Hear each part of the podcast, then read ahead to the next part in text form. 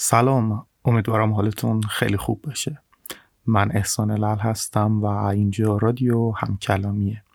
رادیو همکلامی جاییه که با هم دیگه در مورد دقلقه دانش آموزان صحبت می‌کنیم و سعی می‌کنیم حالمون رو بهتر کنیم. در خدمت شما هستیم با قسمت ششم و موضوع بیخوابی.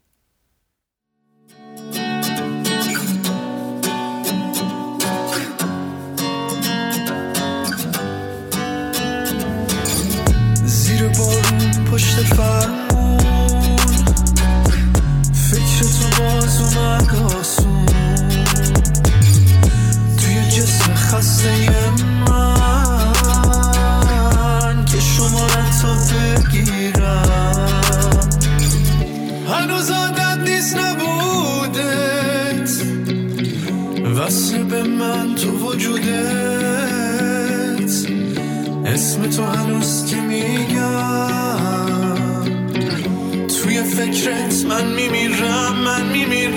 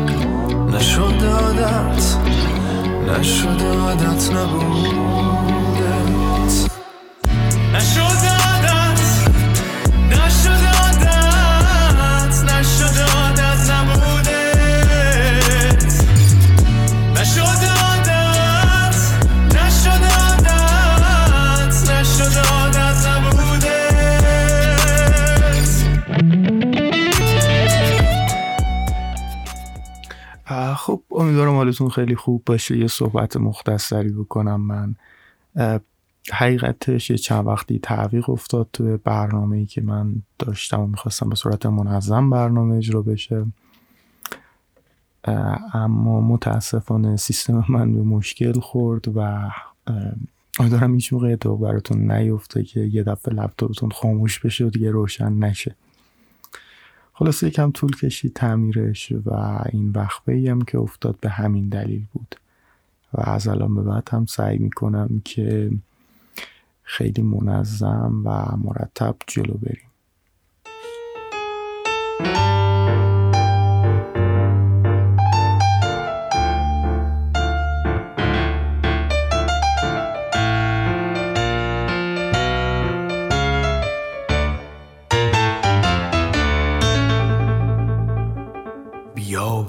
شکوه کن سه حال بد لالای لالای.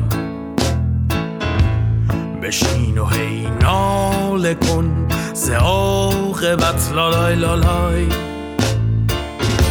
سرت به شانه هم گذار و هم گذاران دو چشم تر. که گشتم در به در به در به در به در به در. بعد میریم پپرونی. دل خون شاد و خندو بعد میریم تاب می‌خوریم تو شهراب می‌خوریم زیر بارون. بعد میریم نوک کوه ها اون بالای بالا با تلکابی بعد میریم سر می‌خوریم تو شهر دور می‌خوریم. توی ماشین.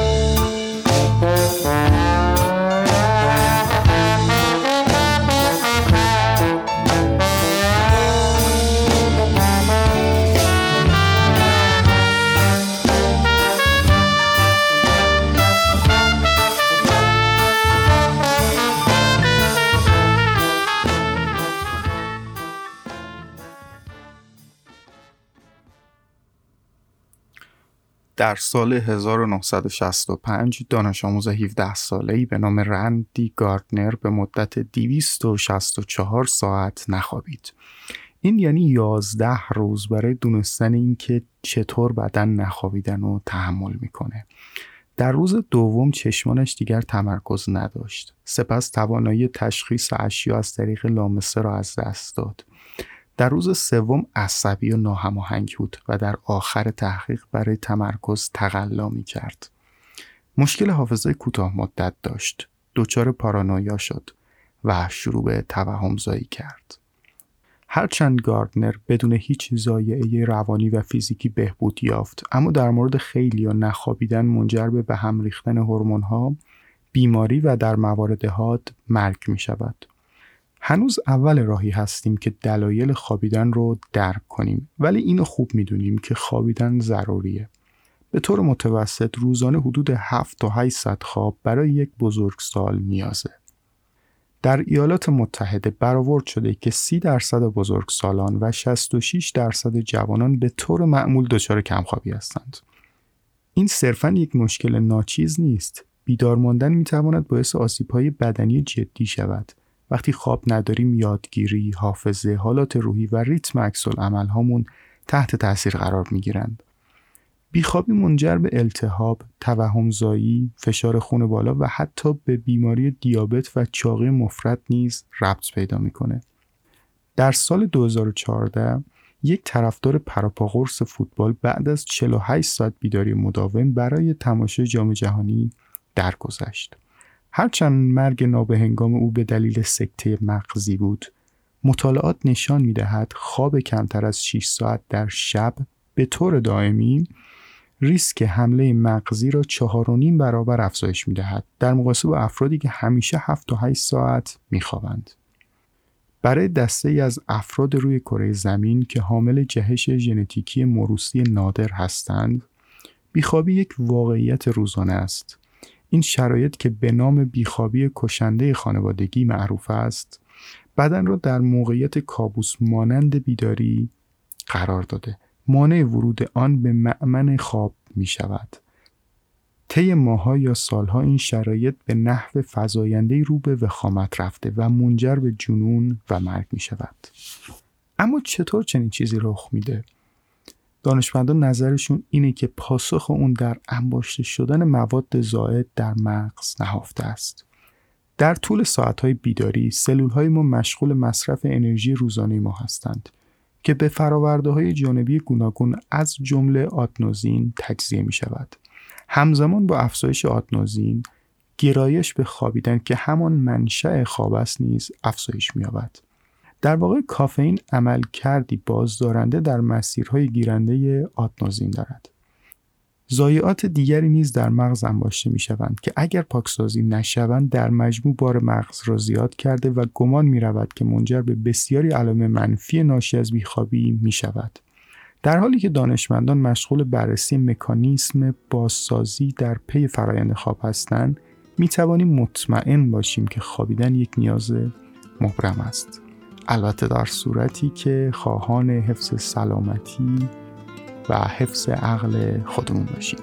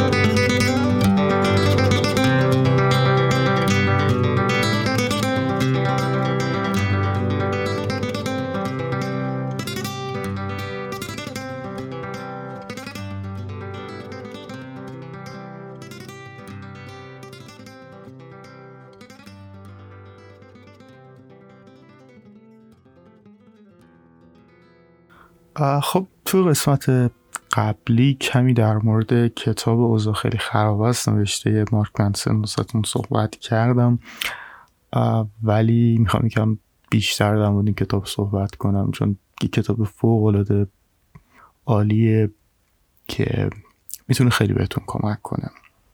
بذارید یه خلاصه ای از کتاب بهتون بگم. یا بذارید اصلا یه بخشی از کتاب بخونیم.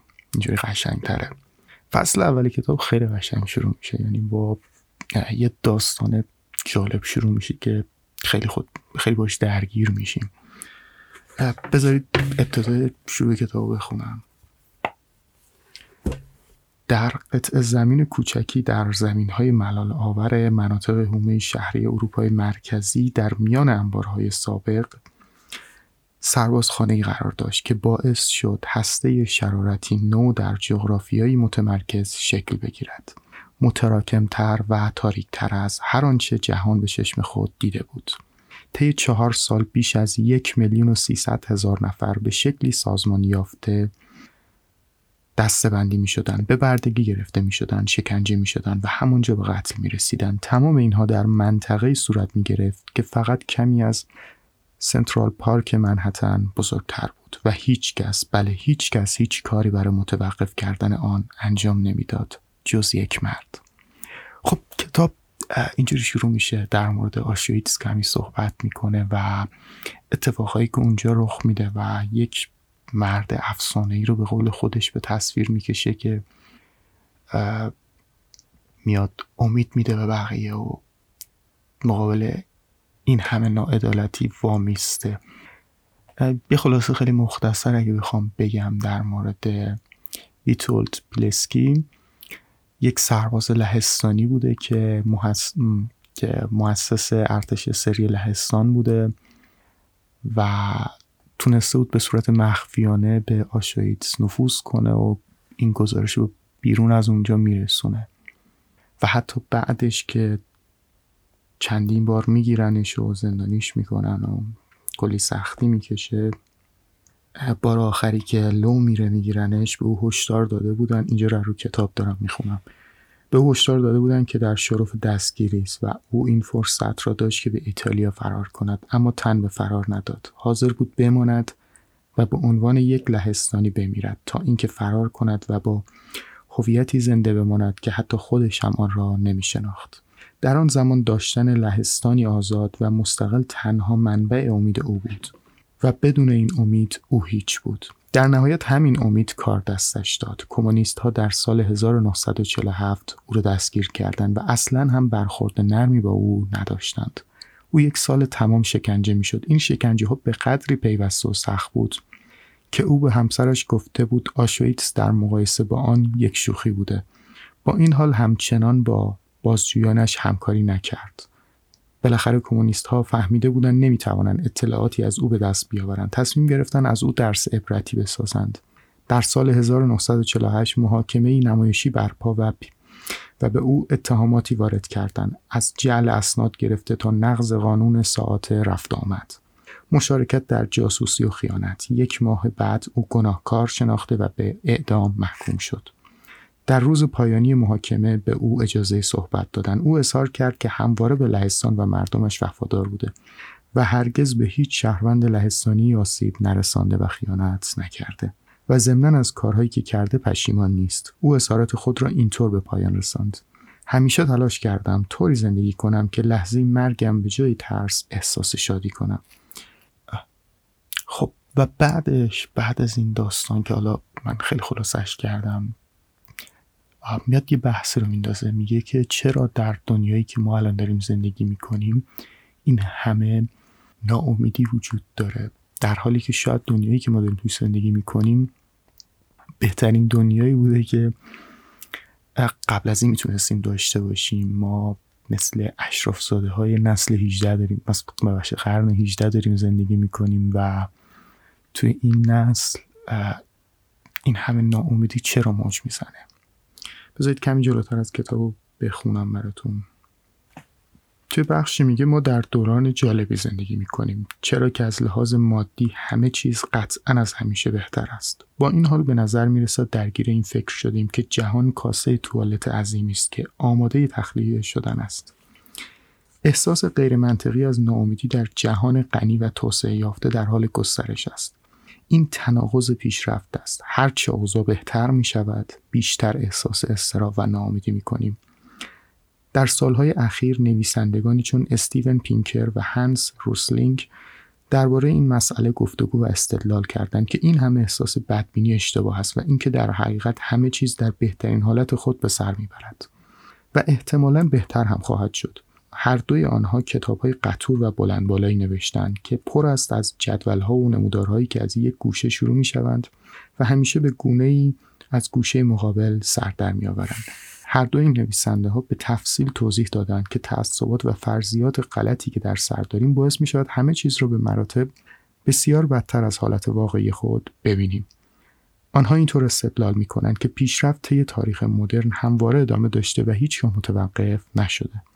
خب اینو به همین صورت ادامه میده و میگه این تفکر اشتباهه و مقابل این ایده با میسته این کتاب یک درک درستی از امید رو به نظر من می‌تونه به مخاطب خودش بده. خیلی متفاوته با بقیه کتاب هایی که در مورد امید خوندم چون به این فرمه که سعی می‌کنه امید رو القا کنه. و بگی که سعی کن زندگی خوبی داشته باشی شرایط همیشه خوبه. سعی کن امیدوار باشی ولی این کتاب برعکسش رو میگه. میگه شاید شرایط خیلی هم خوب نباشه. قرارم نیست همیشه امید داشته باشیم. همیشه یه سطح نسبی شاید بگم از امید رو تجربه کنیم. توی فصل دوم کتاب در مورد الیوت صحبت می‌کنه که حالا توی قسمت قبلی من اون بخش خوندم واسه یه توضیحی دادم در اون مورد. فصل سوم کتاب میاد در مورد قانون احساسات نیوتون صحبت می‌کنه. خیلی جالبه این فصل. شروعش خیلی قشنگ شروع شده. ترجیح میدم رو کتاب بخونم. اولین باری که آیزاک نیوتون سیلی خورد وسط مزرعه ای ایستاده بود. امویش داشت به او توضیح می‌داد که چرا گندم باید در ردیف های اوریب کاشته شود. اما ایزاک گوش نمی کرد. او به خورشید خیره شده بود و به این فکر می کرد که نور از چه تشکیل شده است. او فقط پسر بچه هفت ساله بود. امویش با پشت دست چنان سیلی به او زد که حس خیشتنداری آیزاک موقتا روی زمینی که بدنش روی آن افتاده بود تکه تکه شد. او هر گونه حس انسجام شخصی را از دست داد و در حالی که پاره های روحش مجددا کنار هم قرار می گرفتند مثل تکهی مخفی در خاک باقی ماند و برای همیشه در آنجا رها شد.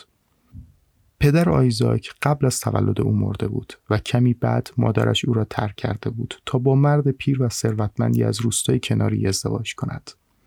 در نتیجه آیزاک سالهای شکگیری هویتش را در دست به دست شدن بین اموها، اموزاده ها و پدر بزرگ و مادر بزرگ گذراند. هیچ کس واقعا او را نمی‌خواست و بیشترشان نمی‌دانستند چطور از زیر بار این مسئولیت شانه خالی کنند. او سربار بود و معمولا محبت نمی‌دید.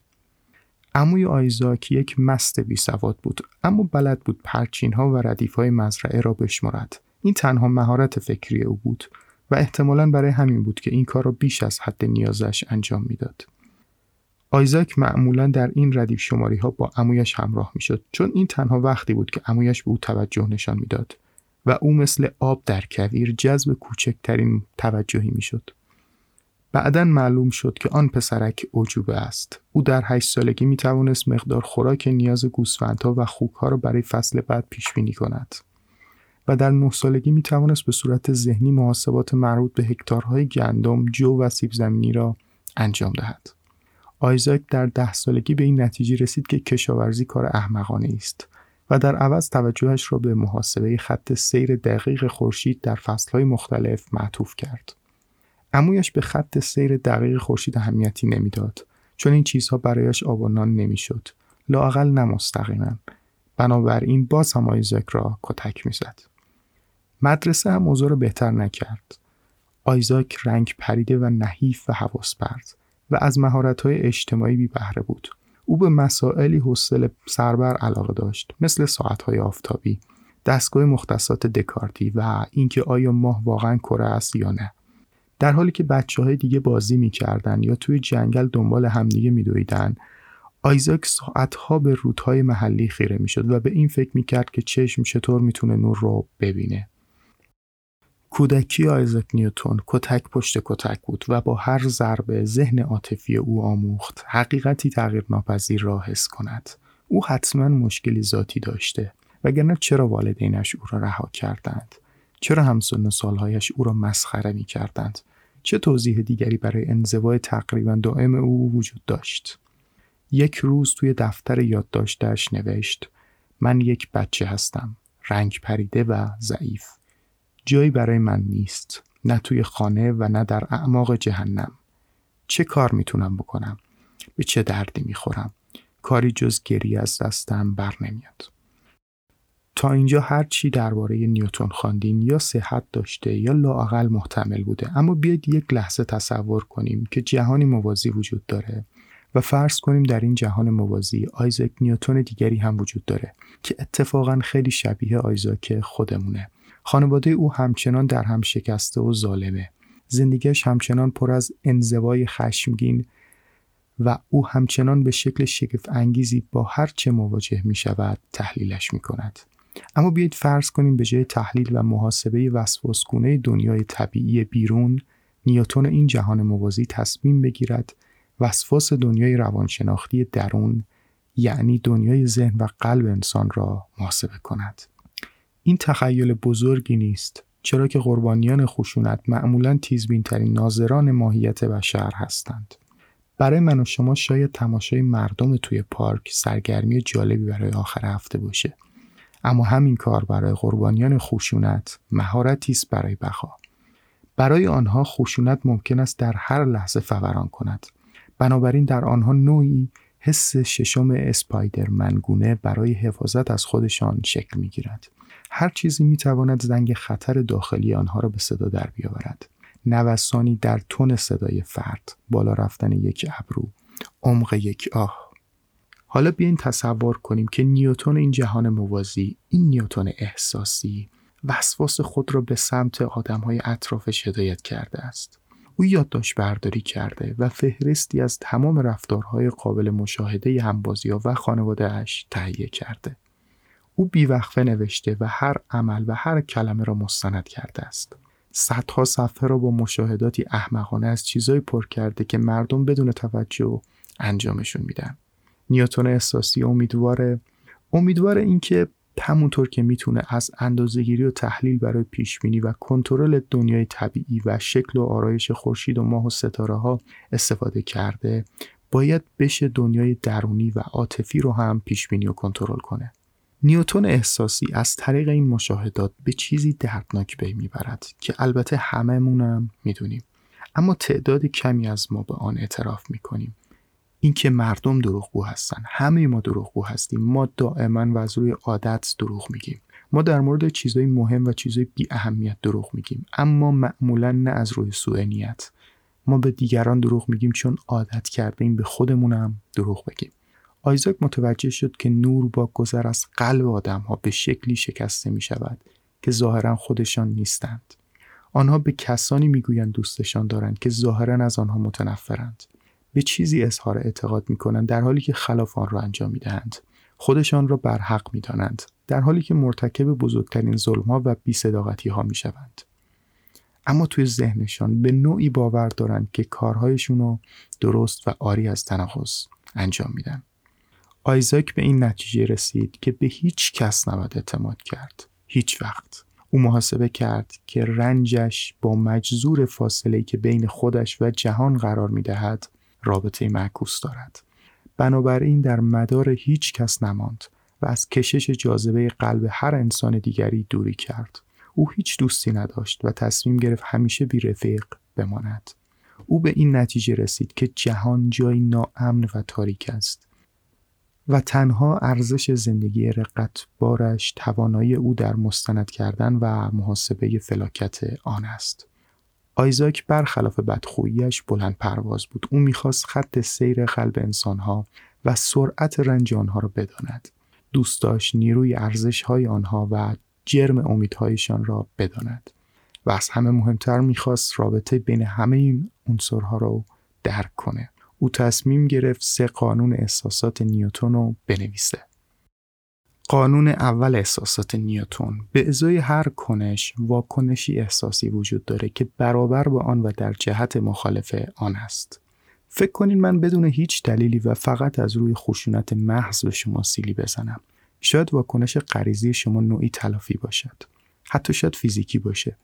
شاید شما هم به من سیلی بزنید شاید کلامی باشه چند تا فوش آبدار حواله هم کنید شاید هم تلافی شما اجتماعی باشه با پلیس یا مقام دیگه ای تماس بگیرید تا مرا به خاطر حمله به شما مجازات کنند فارغ از هر نوع پاسخی که می‌دید شما قلیان احساسات منفی را نسبت به من حس خواهید کرد که البته کاملا بجاست.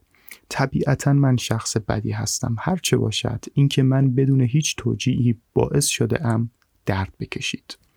بدون اینکه سزاوار آن درد بوده باشید.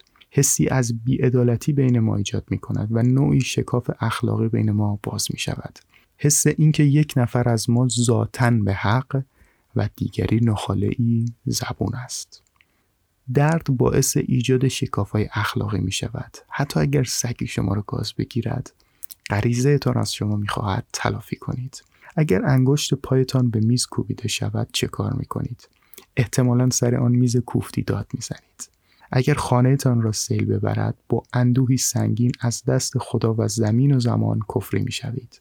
اینها شکاف های اخلاقی هستند. نوعی احساس که می‌گوید اتفاق اشتباهی افتاده و شما یا شخص دیگری سزاوار این هستید که التیام پیدا کنید.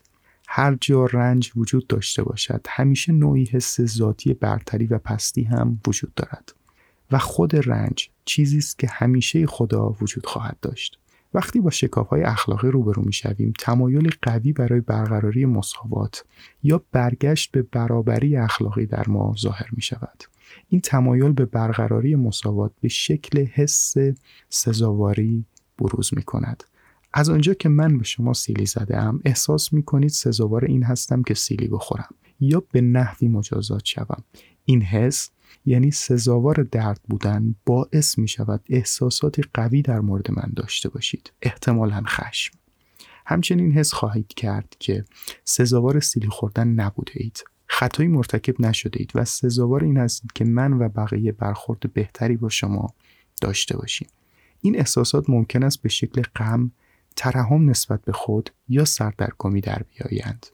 این حس سزاوار چیزی بودن نوعی قضاوت ارزشی است که ما در مواجهه با شکاف اخلاقی می‌سازیم.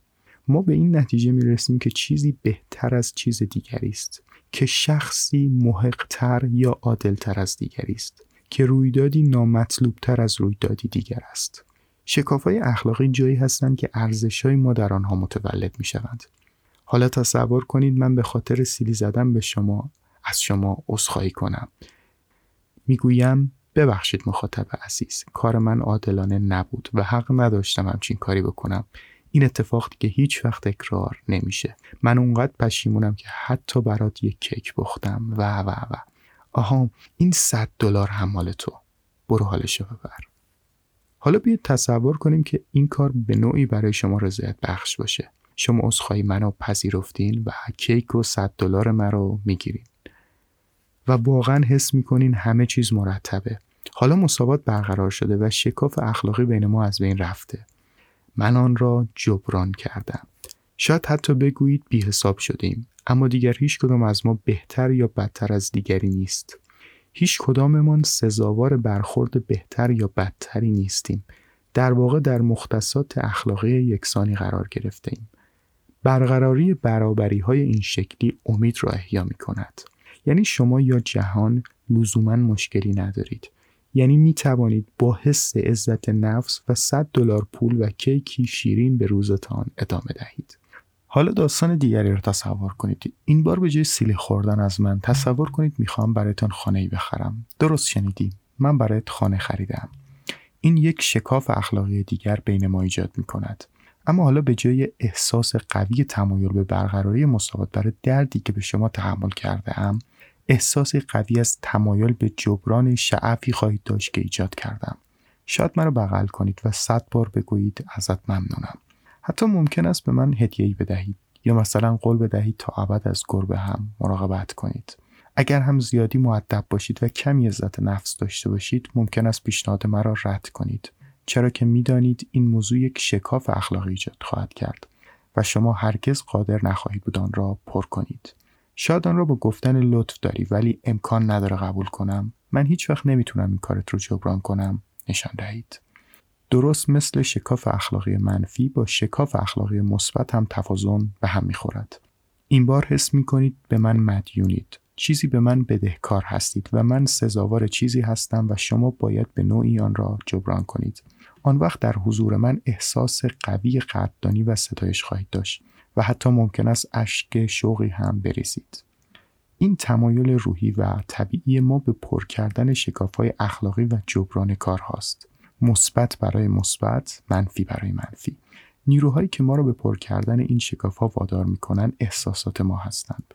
از این جهت هر کنشی واکنشی احساسی برابر و در جهت مخالف می این قانون اول احساسات نیوتون است.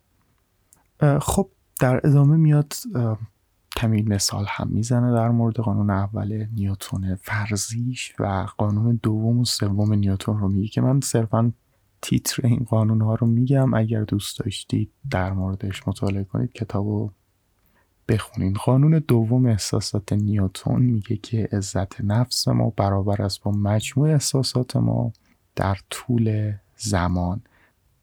و قانون سوم احساسات نیوتون هویت شما تا وقتی تجربه جدیدی خلاف آن عمل نکند هویت شما میماند. وقتی روانشناسان شروع به پژوهش در مورد شادی کردن یکی از اولین کارهایی که به انجام دادن یه پرسشنامه ساده بود. آنها گروه های بزرگی از مردم تشکیل دادن و به هر کدام یک پیجر دادن.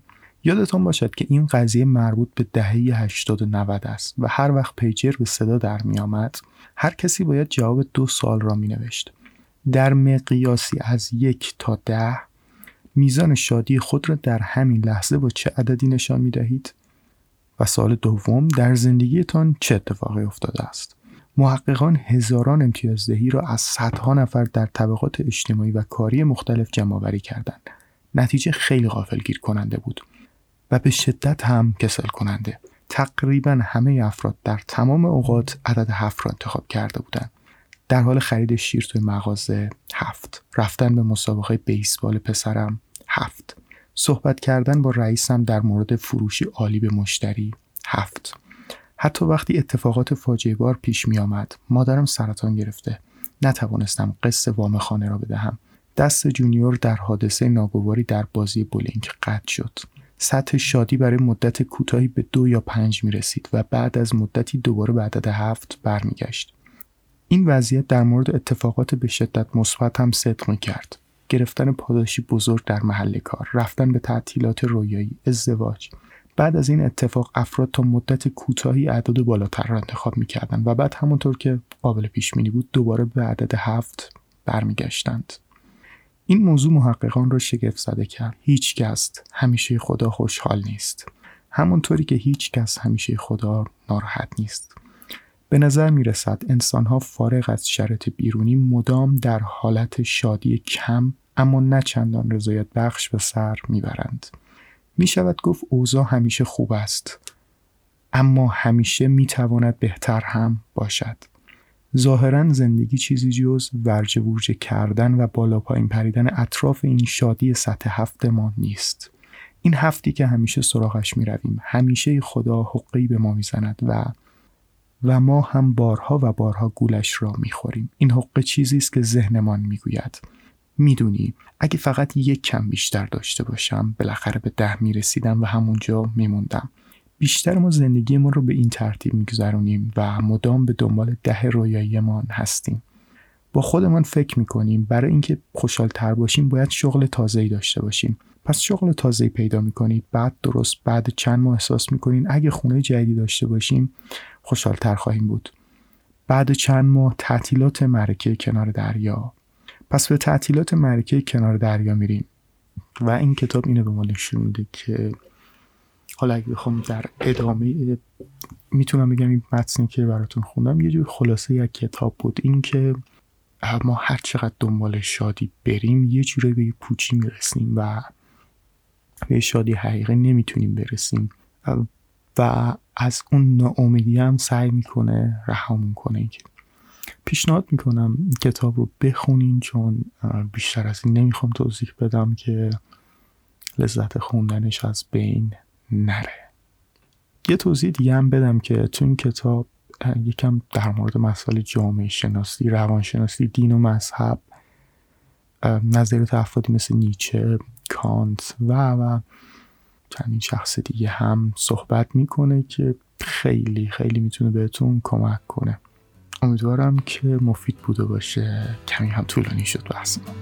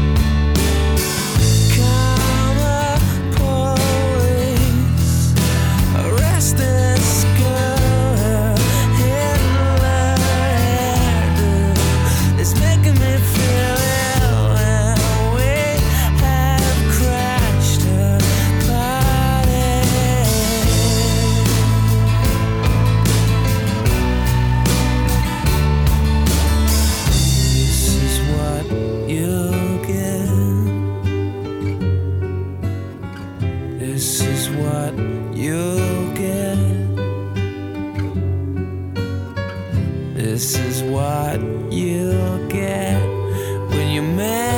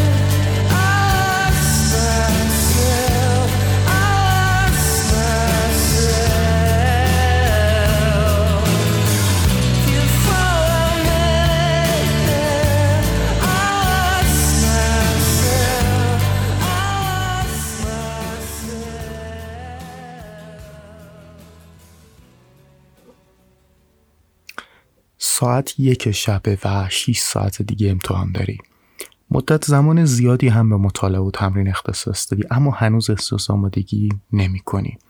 پس چه میشه کرد؟